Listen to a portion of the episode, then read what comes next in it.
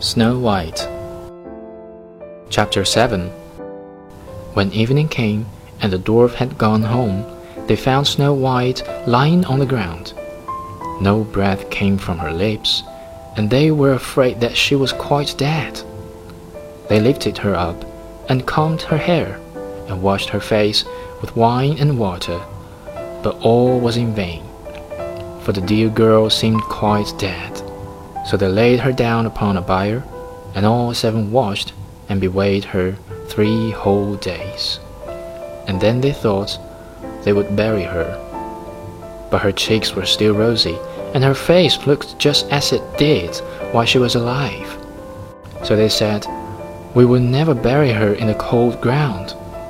And they made a coffin of glass, so that they might still look at her, and wrote upon it in golden letters what her name was, and that she was a king's daughter.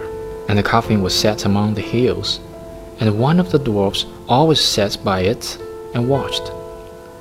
And the birds of the air came too, and bemoaned Snow White. And first of all came a raven, then a dove, and at last an owl, and sat by her side.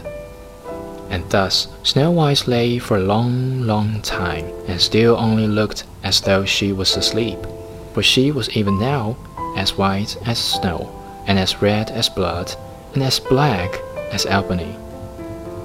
At last a prince came, and with him a powerful wizard, and called at the dwarf's cottage.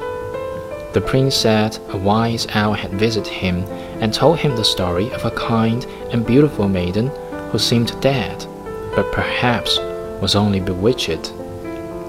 He had enlisted the help of his friend, the wizard, and journeyed far to the dwarf's cottage in hope of reviving the maiden.